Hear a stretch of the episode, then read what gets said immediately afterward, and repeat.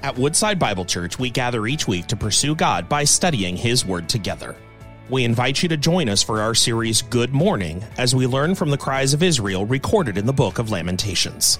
Together, we'll discover the depth of God's love for us, even in seasons of suffering, and learn to take our sorrows to the Savior.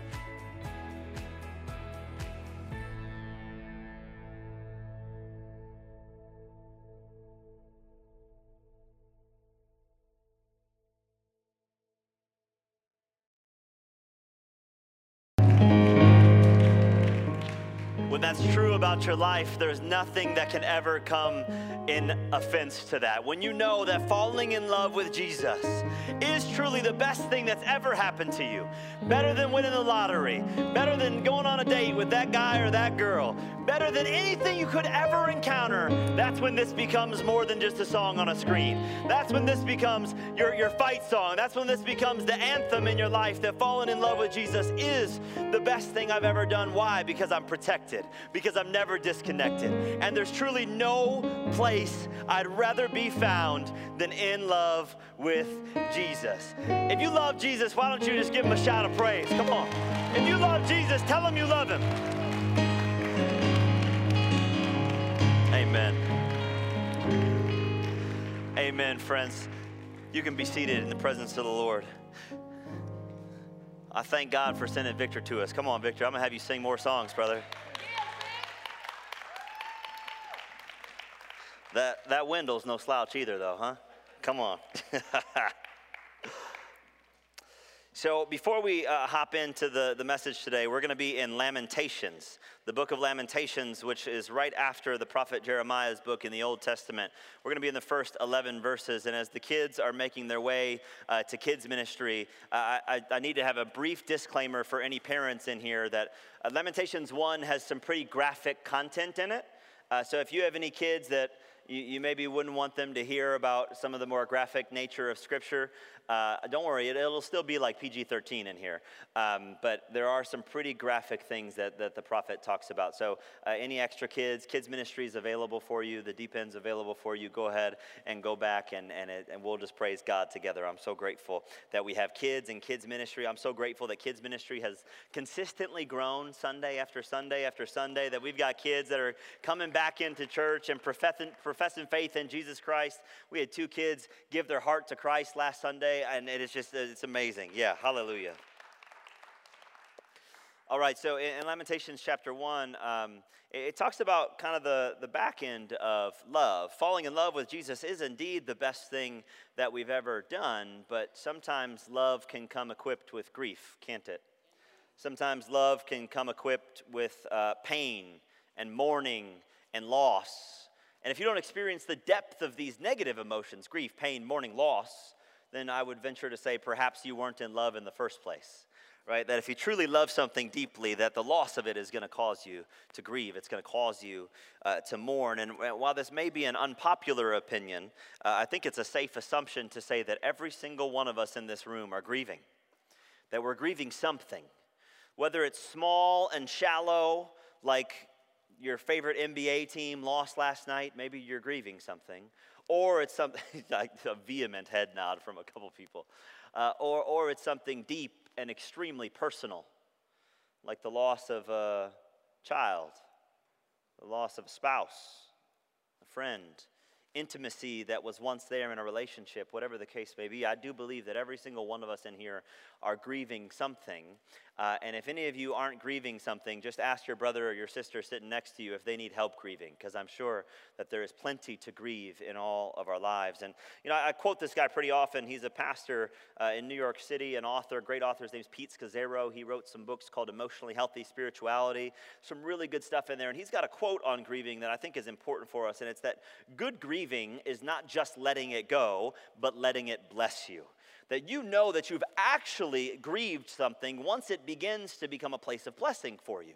Once you begin to see the Lord in the pain, once you begin to see the Lord in the grieving. And God uses grief and loss as some of the primary ways to enlarge our heart and soul. So we can live a very shallow life in the Christian faith if we just don't touch the bad stuff, if we stay away from grief, if we stay away from loss, and we just keep it moving and we don't, ha- we don't look at it too long because I'd rather just look at the good things. But that, that leaves something in our hearts, church, that if you don't get it out of there, it, it doesn't leave, it just stays there. And you'll know it's there, right?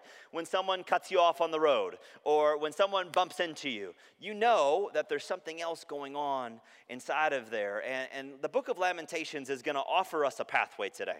It's going to offer us a pathway to appropriately grieve and appropriately mourn that will help us grow, that will help us hope, and will help our souls be refreshed again. How many of you want to praise God about that? Come on. For your soul being refreshed again. So, as we start this six week series in the book of Lamentations, I need to just give a little bit of intro to the series. The series is called Good Mourning. Uh, that there's a good kind of mourning. And oftentimes, I think when we're in grief and loss and mourning, many people just say sorry. And we say, Yeah, I, I appreciate you saying sorry for whatever it is I've lost. But ultimately, we are called to see God in all things. We are called to see the Lord's hand in all grieving and all mourning. And in this often neglected book, it doesn't get preached very often, the book of Lamentations. We're going to spend six straight weeks in it to see how we can employ some good mourning in our lives uh, and take our sorrows to the Savior. That this can begin to sort of beat down spiritual discipline pathways in our hearts to grieve the difficult things of the world, to lament over the painful things in the world. And we have these uh, scripture journals. If, if any of you really like to journal, if that's a great spiritual discipline you have in your life, we have some available on the Connect desk. Uh, if we run out of them today, uh, which more people took them in the 930 service than I anticipated, but I'm, I'm also prefacing this by saying if you journal, because if you're anything like me, if I go to a church and the pastor says there's something available, I usually just grab it. Even if I'm going to use it or not, I'm just like, oh, I take it. I'm like, what is this? I don't, I don't need this. But uh, we have scripture journals because as we work through this, my hope, my goal as your pastor is six weeks in the book of Lamentations, that some of you will get freedom. Freedom for the first time, uh, perhaps in days, weeks, months, years, decades, generations, because there's been things in your heart that you have not appropriately grieved, and guess what? They're still in there, right? So this gives us a pathway to lament, a pathway to get mad at God, to yell at Him. It's okay. You will not intimidate God with your raised voice, I promise you. But He wants you every part of you, every emotion that you have. He wants that. And He wants to deal with you through that. So, as we go through this often neglected and forgotten book in the Old Testament, Lamentations, which I believe to be written by the prophet Jeremiah, it's an amazing piece of literary artwork where it's an acrostic. Uh, four out of the five chapters are acrostics, which means that every line starts with the letter of the Hebrew alphabet. So for us, it would be like a poem that would go A, B, C, D, E. So uh, chapters one, two, and four are acrostics. Chapter three is a triplet that's also an acrostic. So it goes A, A, A, B, B, B, C, C, C. Beautiful poetry, beautiful artwork that Jeremiah, who I believe is the author, although he's not uh, formally ascribed as the author, I think he is because of where this fits in in time we're going to see some really incredible things that I hope that God will use to do something miraculous in our hearts. So we're going to rewind back to 587 BC when the Babylonian armies at the hand of King Nebuchadnezzar come into the southern kingdom of Israel. Judah is the southern kingdom where the city of Jerusalem lies, and they are taking over the city. They are destroying the city. They are pillaging the city. Terrible things are happening, and I believe that Jeremiah, after he prophesied throughout the book of Jeremiah, is standing watching this happen, is seeing what has happened to his beloved city, his hometown of Jerusalem, where he, as a young boy, was called to be a prophet for God. He said, You're going to speak for me. And he tried to say, like, Jeremiah's first word, I love it. The first word he says uh, in, in, in the book of Jeremiah. Any, any, anybody have a guess, extra credit, when God says, You're going to speak for me? He says, Ah, AH is the phrase, like, ah, I don't know if I can do that, right? So he's not sure, but as he mourns over Judah, we see some really, really beautiful things begin to happen. So, lamentations, the root word of that is lament. What is it to, to lament? What is a lament? It's, it's a passionate expression of grief and sorrow, so it incorporates passion into it. uh, a great pastor in Indianapolis who wrote an awesome book last year called Weep With Me. If you're looking for something to read this year, read Mark, Grove, Mark Vroegop's Weep With Me. Really, really good book. He calls it a prayer in pain that leads to trust God. Lament is a prayer in pain that leads us to trust God, and it's in the Bible as a helpful tool for us. So ultimately, this is a tool for us to employ in our own lives because there are terrible, destructive realities that are going on around every single one of us. Murder, abuse, sexual, physical abuse, emotional abuse, fatigue, famine, plague, sexual immorality, wars, genocide, racism is going on all around us every day. So, what do we do with that? That's the whole point of this series called Good Mourning. You take your sorrows to the Savior. Because when we can accurately process these things, we can be free. Amen? We can be healed in the name of Jesus that we can get through this stuff. So, God has given us a means to process grief with Him. Again, this is good mourning. Good meaning right and needed. This is necessary mourning in our lives, taking our sorrows to the Savior. And the big idea for today is that lament allows us to honestly ask God the hard questions. Lament allows us to honestly ask God the hard questions. How many of you have ever had a hard question for God? If you haven't, I, I need your help. Every day I'm like, God, what is happening? So this gives us the pathway to do it. So, how do we do it and how do we healthfully process this grief? We're going to look at three hard questions over the first 11 verses of Lamentations chapter 1. So, let's all turn in our Bibles. Lamentations chapter 1 to verse number 1. We're going to look at the first 11 verses as we ask, ask these three hard questions of God. And again, there's explicit content in here, there's some graphic imagery in here, but we have to understand what Jeremiah was seeing from God in order to rightly understand how we're supposed to do this in our lives. Amen? Okay, let's read verses 1 through 3 together. How lonely sits the city that was full of people. How like a widow has she become. She who was great among the nations. She who was a princess among the provinces has become a slave. She weeps bitterly in the night, with tears on her cheeks. Among all her lovers, she has none to comfort her. All her friends have dealt treacherously with her. They have become her enemies. Judah has gone into exile because of affliction and hard servitude. She dwells now among the nations, but finds no resting place. Her pursuers have all overtaken her in the midst of her distress. The first hard question that we need to ask God is how could this happen? That is, in fact, what the first word of this book is. So, in chapters 1, 2, and 4, the, the three darkest chapters in the book of Lamentations, it starts with the same word in Hebrew. And in fact, in the Hebrew Bible, this book is not called Lamentations. This book is called this Hebrew word, ich, ich, which means how, why, how could this happen to me? It, it, exclaims this deep pain. It's one word, and it's what the book is actually called. How is this happening in my life? How could this possibly have happened? How come, God? So immediately we have the freedom through Lamentations to ask, God, how could this happen? What is going on in me? And the poet, who I believe again is Jeremiah, is utterly shook at the destruction of Jerusalem. He's standing over his hometown, seeing that it's completely desolated. You'll see him refer to Judah as a she. You'll see him refer to the city woman kind of interchangeably because Judah was God's bride. This was God's people. He said, I shall be your God, you shall be my people. And then the, in this book, there's a lot of talk about adultery and idolatry. So you'll begin to see how this begins to work itself out a little bit more. And he says, You were once famous. But now look at how you've been brought low. You were once a princess, but now you've become a slave. Verse 2 says that she is weeping bitterly in the night that the people of Judah have been carried back off into exile. That the Exodus event of being delivered from the Egyptian hands of slavery has been turned around, and now they're delivered back into slavery by the hands of the Babylonians, and they're being put back into exile. It's a complete reversal of the Exodus event where God removed them from slavery and brought them into the promised land, the thing they've been waiting for for generation upon generation, and now it's turned over again. And why? We get the answer in Deuteronomy chapter 28. Deuteronomy 28 is it's got two sections in it. One is blessings for obedience, the other is curses for disobedience. So we see what happened in Judah, but I just want to read these four verses.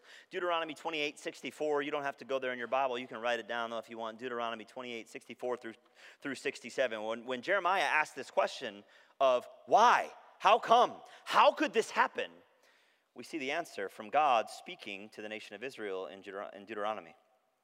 And the Lord will scatter you among all peoples from one end of the earth to the other, and there you shall serve other gods of wood and stone, which neither you nor your fathers have known. And among these nations you shall find no respite, and there shall be no resting place for the sole of your foot, but the Lord will give you there a trembling heart, failing eyes, and a languishing soul. Your life shall hang in doubt before you. Night and day shall be in dread, and you shall have no assurance of your life. In the morning you shall say, If only it were evening at the evening you shall say, If only it were morning, because of the dread that your heart shall feel and the sights that your eyes shall see. So this shows up in the curses for disobedience for the nation of Israel. So there was disobedience found in the nation of Israel, and, and Jeremiah knows this, and he sees this. He sees what has happened, but he is still shocked he, he can't understand how this could happen to this city that was once so great, this city that was the house of the one true God, the living God of all the universe, chose to be worshiped here in this city. How could this happen? So, for us as a spiritual discipline church, lament allows us the opportunity to go to God asking the hard questions and to acknowledge with God, this is not the way things are supposed to be. That things are not supposed to be like this, God. So lament allows us to take this kind of language to God. And I think that this is commonplace for us. Whenever we encounter circumstances of difficulty, we often wonder how could this happen? And this event is still being talked about in the nation of Israel. It is a, a, national identifier, a marker of when they were sacked by the Babylonians and the temple was destroyed and desecrated, and they can't forget it.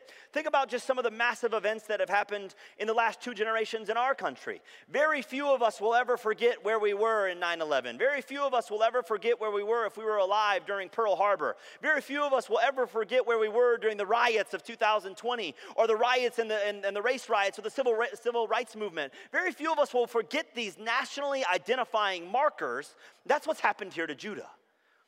That these moments are moments that they can't get rid of and moments that they have to ask, how could this happen? But I think perhaps even more deeply searing in our hearts are those moments of deep personal grief, like the loss of a child due to a miscarriage. When you say, God, how could this happen?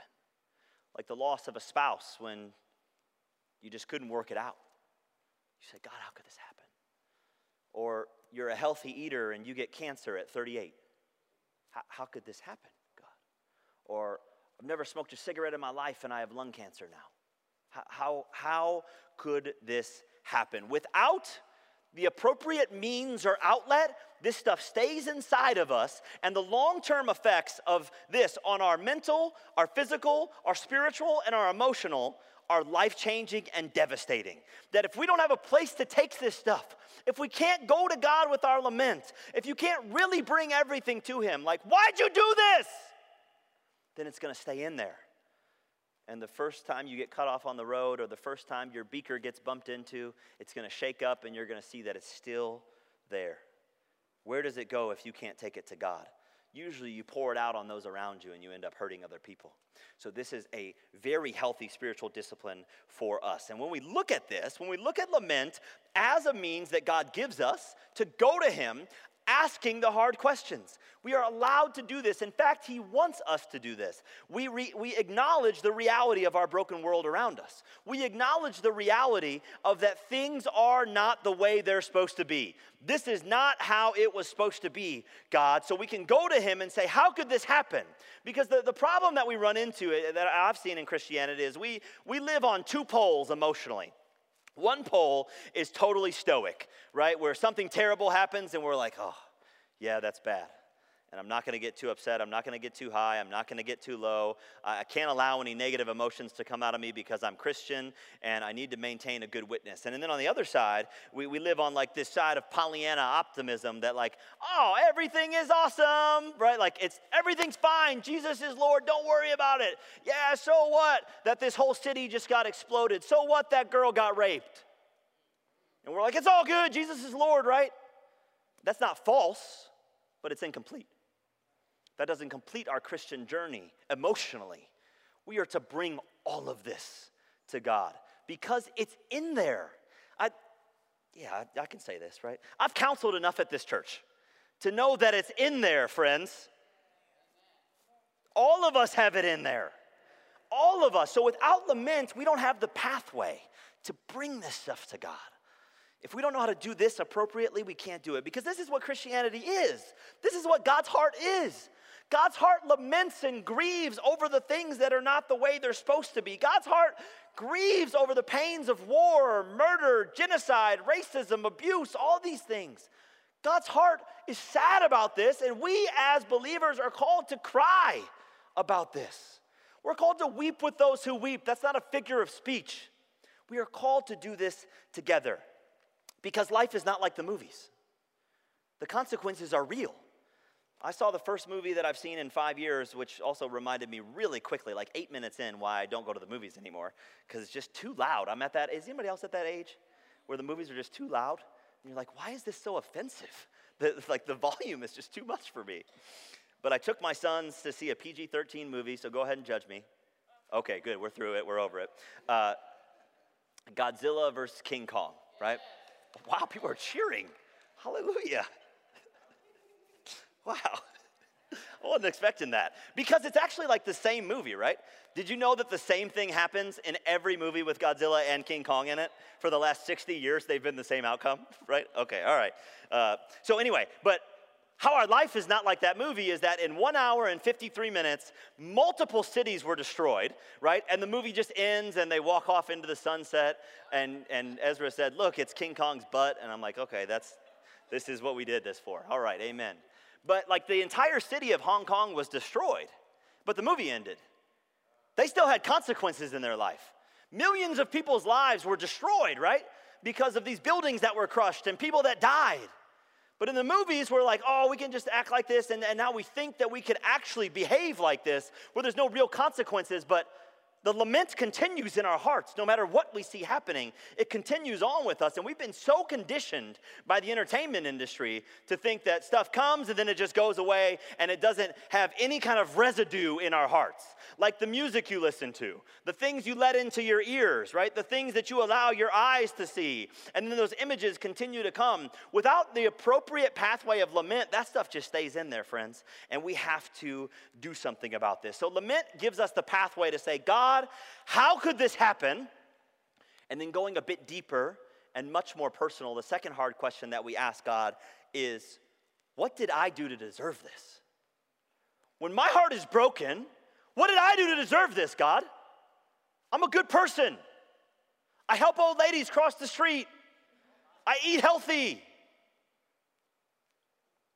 You would think with all the money I'm saving on not eating as much food that I could buy a jacket that fits me today. Amen? Come on, I know. I put it on this morning and I was like, that's okay. I'm just going to go for it. That wasn't in the notes or the Bible. What did I do to deserve this, God? Verse 4 The roads to Zion mourn, for none come to the festival, the religious feasts. All her gates are desolate, her priests groan, her virgins have been afflicted, and she herself suffers bitterly. Her foes have become the head. Her enemies prosper because the Lord has afflicted her. Why? For the multitude of her transgressions. Her children have gone away, captives before the foe. From the daughter of Zion, all her majesty has departed. Her princes have become like deer that find no pasture. They fled without strength before the pursuer. Jerusalem remembers in the days of her affliction and wandering all the precious things that were hers from days of old. When her people fell into the hand of the foe, and there was none to help her, her foes gloated over her. They mocked at her downfall. Jerusalem sinned grievously. Therefore, she became filthy. All who honored her despise her, for they have seen her nakedness. She herself groans and turns her face away. Her uncleanness was in her skirts. She took no thought of her future. Therefore, her fall is terrible, and she has no comforter. What did I do to deserve this?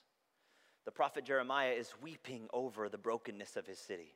weeping over the brokenness of his people, weeping over the brokenness that he sees happening. It includes all the contexts of their religious worship as well. The temple's been desecrated, the former things have been desecrated. And the imagery that's going to come out here in verses 7 and 9 are meant to utterly shock the Hebrew reader that if you were a Hebrew at this time, or if you uh, were part of the, if you saw this book published, you would be shocked right? It would be how many of you have ever read a book that you're like, oh, I don't like where this is going, and you have to close it? Or you're watching a movie and you have to turn it off because you can't bear to see the ending. Verses 7 through 9 in the beginning of Lamentations, that is what this is. It talks about the precious things that Judah had, it talks about a traumatic turn occurring. How she's in affliction and wandering and humiliated, and her foes are openly gloating over her. Because in the surrounding cultures, if a woman were caught in adultery, she would be brought to the middle of the city and her clothes would be pulled up so that the whole city could see her nakedness. And there would be shame cast upon that woman before an inevitably more terrible fate of probably being stoned. Jeremiah is using this language. Why? Not just to create a vivid illustration. He's using this language because he says, You remember those lovers you chased after in verse 2. You remember those nations and their gods that you chased after in verse 2. Now look at how they're treating you. They once gave you honor, now they are humiliating you. This is so painful and unbearable to the prophet. And it's so painful and unbearable to Judah herself. It says she groans and turns away. She can't even bear to look at the position that she has gotten into. And it says that her fall was terrible. The sense of these verses is a city that has been stripped bare torn by war and pillaged by the Babylonians. It says virgins were afflicted. That means raped, church. This is a terrible fall that has happened to the city. And we're left with the question when we see this vivid imagery of what could Judah possibly have done to deserve something like this? If this God that I serve is so loving and good, what could Judah possibly have done to deserve something like this? In verses 5 and 8, we see the answers, and no matter if you think the crime fits the punishment or not, God gives the answers. God gives the answers for why the Babylonians were used to cause these things to happen to Judah. In verse 5, it says, Her transgressions were many. In verse 8, it says, Jerusalem sinned. In verse 9, it says, Therefore the Lord afflicted her, using the Babylonian armies. After years and years of patience and prophets being sent to them, basically saying this Stop doing that. You're to get hurt.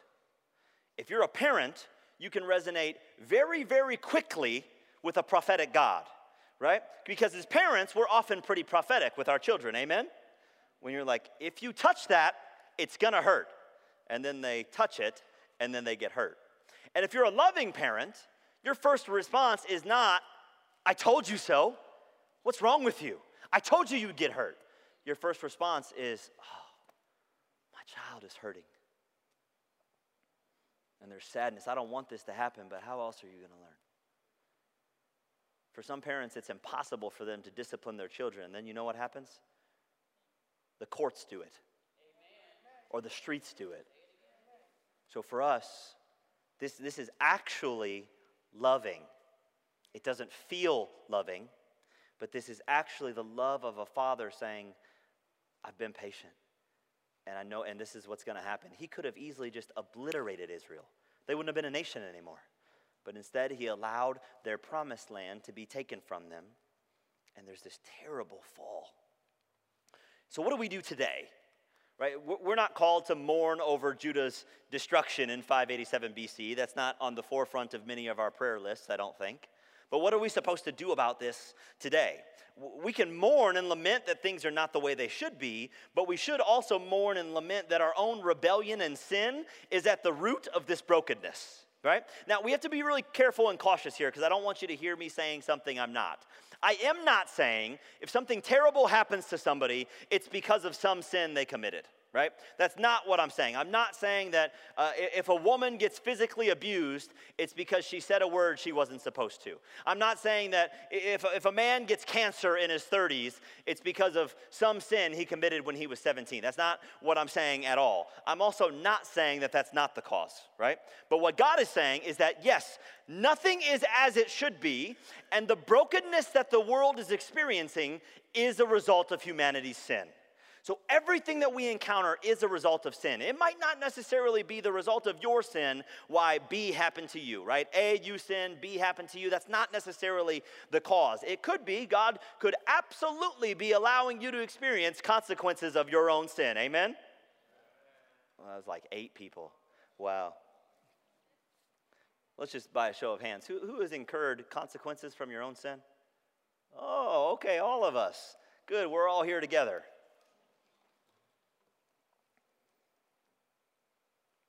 We're called to care first and foremost about the pain and tragedy and terrible things that happen to the world around us. I had a phone call with a woman this week, and uh, she said that her friend's been in an abusive relationship for two years. And I said, What have you done? She's like, She asked me to keep it a secret. I was like, Okay, all right, I hear you, and I get it, right? That's, that's not uncommon at all. I said, Who's praying for this? You know, what are, what are we going to do about this? We have to pray. Uh, and she said, I had heard about it for about a year, and then she told me about it. So now I feel like I have to do something about it. When it touches our own lives, we tend to get much more active. But the reality is, children are dying right now. The reality is, like, cities are being blown up right now. So, just because you're not encountering the consequences of your sin, the entirety of creation is encountering the consequences of sin at all times. So we are called to be people that mourn. We are called to be people that say, God, how could this happen? And God, what did I do to deserve this? What did we do to deserve this? What are we going to do? And when we bring these hard questions to him, he comes back with the answer and says, Sin has impacted and broken everything in our lives and the world. What are we going to do about it? What are we going to do about the sin in our lives? A great Puritan pastor, John Owen, maybe some of you can complete this quote, said, You better be killing sin or it will be killing you. Right? So we have work to do, yes. But I'm not saying that what's happening in Israel and Palestine right now is because I sinned in some way, right? It's not, e- it's not simply that univocal all the time, where it's a one for one comparison. But we all have consequences for the sin in our life. And if we don't experience the fullness of the consequences, like what happened right here, that's simply grace. That's all that is. But for each and every one of us, we have to learn how to lament like this. We have to learn how to take our sorrow to the Savior. We have to learn how to take the pain of sin shown throughout all of humanity because humanity has rejected God and His ways. I don't know if that's a newsflash to anyone in here, but humanity has rejected God. They don't want God. We in our flesh don't want God. We want to do whatever we want to do. And then when these consequences come, we say, What did I do to deserve this? But if we don't have this pathway beaten down in our hearts to appropriately lament and to say, God, this is so hard. I need, I don't know what to do. How come? How could this happen? How could this happen in my life? And then when we see it in our own lives, let's make it real personal, real quick. When we see the brokenness of our own lives played out because of our sin, you know, everybody gets to a point where you can't blame somebody else anymore. Y'all know what that's like? Ownership. Yeah. Ownership. What are we called to do? The, pra- the practice of lament takes us into introspection and out to confession. Into introspection to say, I need help, and out to confession confession to the Lord first and foremost, confession to your brothers. It says it in James, it says it in First John, right? So, like, there, there is a very clear pathway that where lament with our own sin and our own brokenness takes us inward and then takes us outward because it can't stay in there, right? If it stays in there, it's going to kill you. And then it allows you to own up to your own rejection of God and allows you to own up to your own sinfulness of God, recognizing one thing I need His purifying holiness, I need His grace. When we look look at sin in our life, the natural step out is not how can I fix this or why did this happen? It's God, I need you. Every prayer of lament is we turn to God and then we complain and then we act and we land on trust. We say, God, I trust you because I cannot do this on my own. We can't just stop at what did I do to deserve this after we've asked, how could this happen? The last question we have to ask as we are looking at God and as we believe He's looking at us, but the final question asked here from Judah in, in verse 9 is God, do you see? Do you see me? Do you see what's happening to me? And this is a deeply theological question where we say, a God who deeply loves me, there's no way he could see what's going on in my life and not rescue me from it. That's the curse that we run into, right? That's the curse we run into because there is a rescue available. Hallelujah. Let, let's read uh, verse 9, starting in um, part C. So, oh Lord, this is the first time we hear from the woman. This is the first time we hear from Judah. Oh Lord, behold my affliction. Look at me, for the enemy has triumphed. The enemy has stretched out his hands over all her precious things. She's seen the nation enter her sanctuary, those whom you forbade to enter your congregation. All her people groan as they search for bread. They trade their treasures for food to revive their strength. Look, O Lord, and see, for I am despised. We hear the woman cry out now. We hear the woman say, Look at me. Look at the position I have fallen into. Look at the location of my life right now. Help me. Do you not see my affliction? Do you not see how I am despised? In verse 10 and then verse 11, it takes a shocking turn, another shocking turn.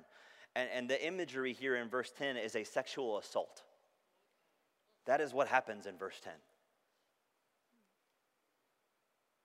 That Judah in her reckless promiscuity, ran after other nations, ran after other gods, ran after other idols, and said, I'll, I'll, give my worship here.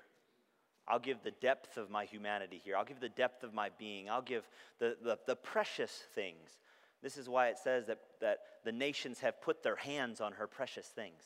They've assaulted her because she gave herself to them. There's a New Testament theologian named Christopher Wright. He puts it like this It, verse 11, symbolizes in the worst possible way the utter triumph of the enemy. In Jerusalem's case, the compounded tragedy is she who had run after her many lovers among the nations and their gods ends up being viciously violated in the very house of the God she abandoned. So, why is this happening? God, how could this happen? What did I do to deserve this? And God, do you see me right now? Do you see the pain that I'm encountering right now? And we need to sit in this, church. Judah is not that much different than our hearts. When we have ran after the things of the world, when instead of giving Jesus our full worship, we give it to money when instead of giving Jesus our full worship and our full intimacy, we give it to whatever man or woman smiles at us pretty. So when we, when we look at this in our hearts, when we look at this in our lives, it should draw us so deep into love with God our Father and Christ our Savior. And we should say, I see what happens with adultery and idolatry. I see the outcome here. Lament gives us this means, church. Lament, and, and this is not a message meant to beat you up. If you're feeling guilty or convicted, just praise God because He loves you. That is exactly what this is, right? Guilt and conviction are signs of grace in your life. Shame is from the enemy. Guilt and conviction are signs of grace in your life where God is saying, Oh, you feel bad about this. Thank God. That means you're not fully given over to your flesh. There's still something in there that's fighting, right? Uh, so I'm not here to beat y'all up today. That's not what this is at all. But we have to understand this pathway of lament. We have to begin to beat this down in our hearts, right? As we're walking this trail through the wilderness. I don't know about you guys, but I feel like I live in the wilderness all day, every day. I'm like, I don't know where to go. I don't see the signposts, right? I wish Hansel and Gretel left some breadcrumbs, right? So, as we're making our way through the wilderness, we've got to beat down this path of lament to get back to God in right standing by saying, Lord, do you see me? Lament gives us this pathway to ask God, don't turn your face away. Please, I know I'm disgusting right now. I know I'm a mess right now. I tried to clean my life up, but it didn't work. Don't look away from me. This is the kind of pathway we can take back to God. Because I, and I know this happens in many of our hearts, that nobody has to raise their hands, but so often, after we've walked in sin, we don't want God to look at us. The only one who can help us, we don't want him to look at us. We want to hide. We want to run because we're experiencing shame. And that comes from the enemy. But God is saying, I still want you.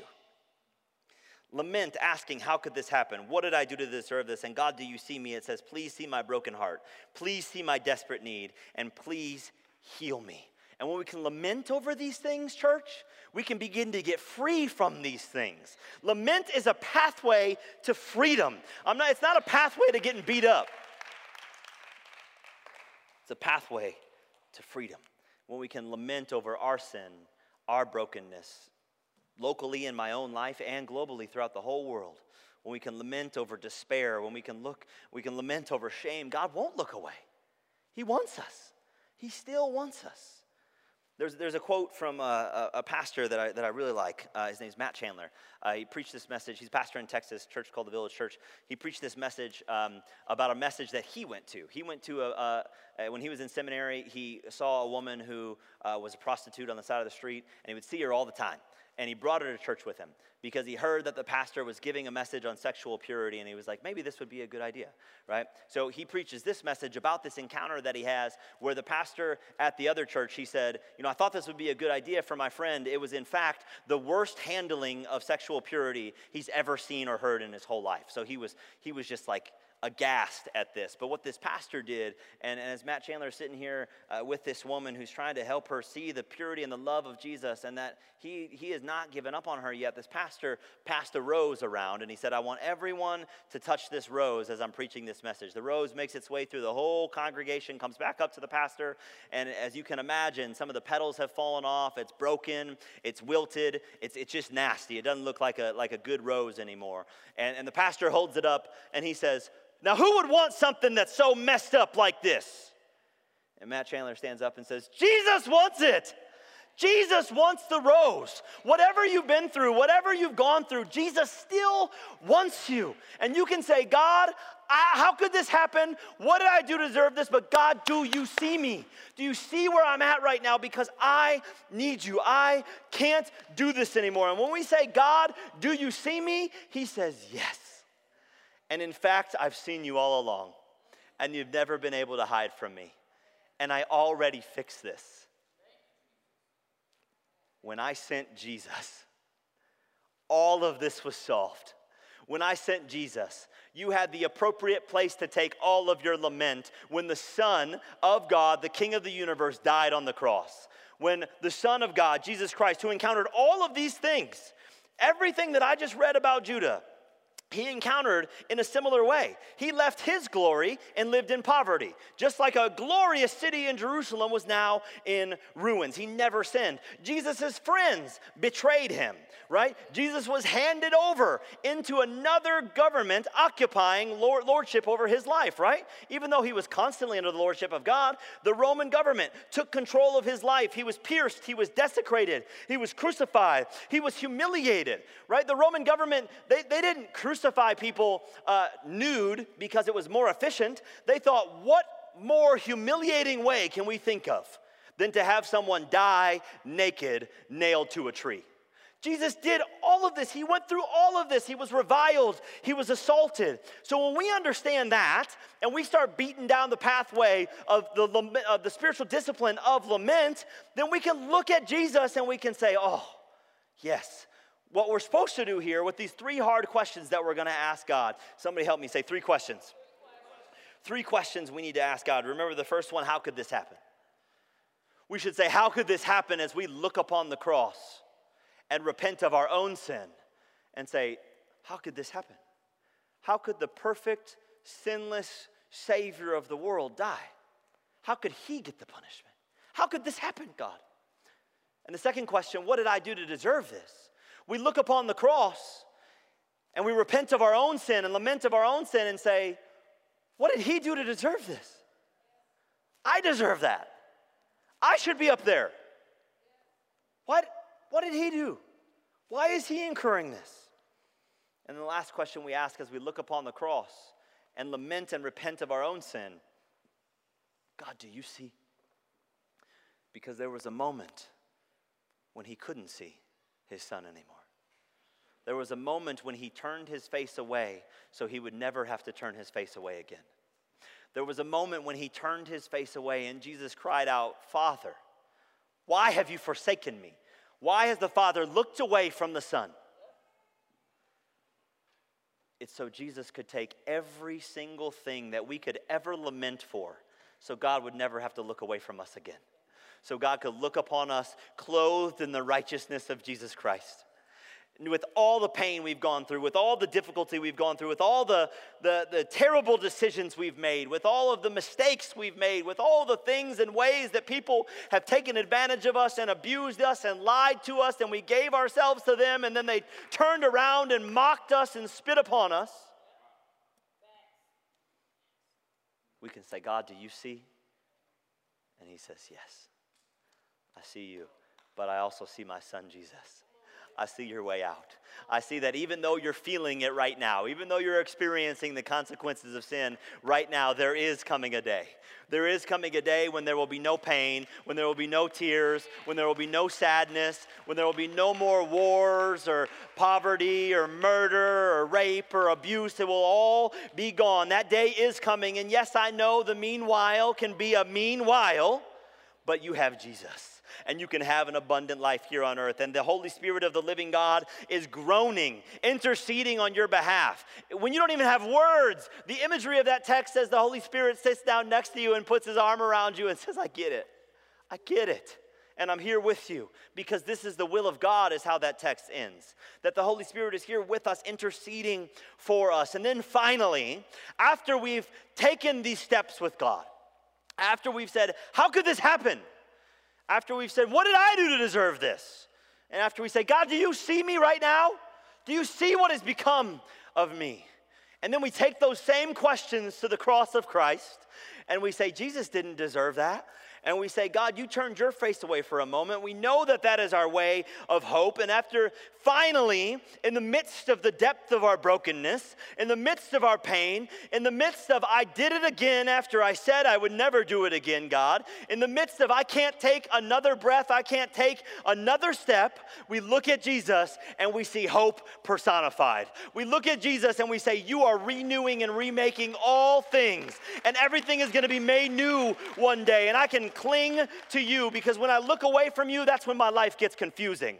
But, but when I am fixed on Jesus, when my gaze is fixed on my Lord, everything seems to make sense. No matter the pain I'm experiencing, no matter the heartbreak all over the world, if I can just get my eyes on Jesus, everything makes sense somehow.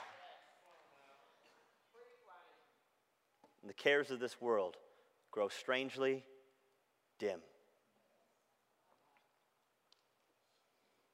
Why? Because Jesus took his lament to the Father. You see it in the garden, you see it on the cross. You see it in the high priestly prayer, you see the lament of Christ.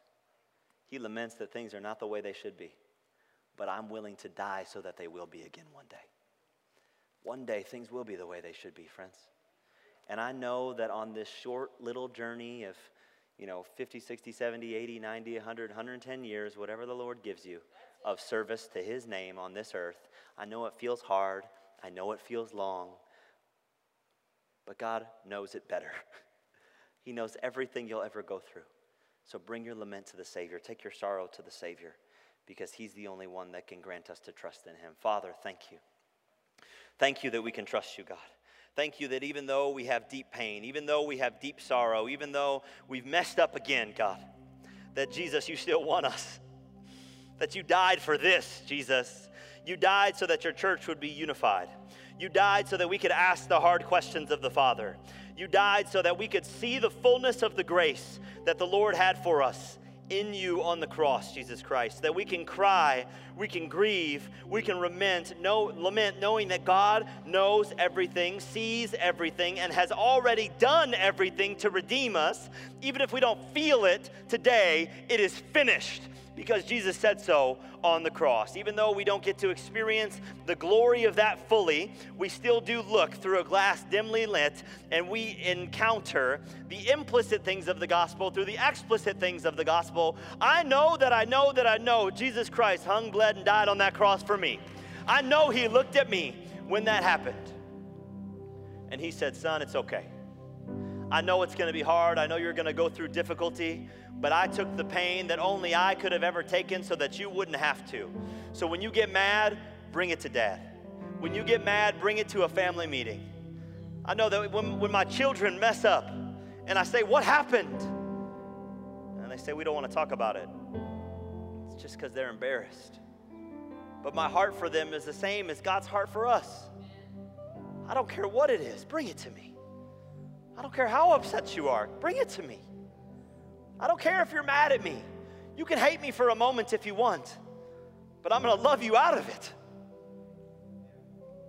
So, Jesus, as we bring our lives to you, as we bring this little bit that we have to you, we say thank you. And as we sing this song in celebration, that yes, it's a sermon series on lament, but we can celebrate because Jesus Christ has taken the penalty. That we can say we don't have much to bring to you. And when I try to do it in my flesh, I fail. But whatever I do have, I want to give it to you.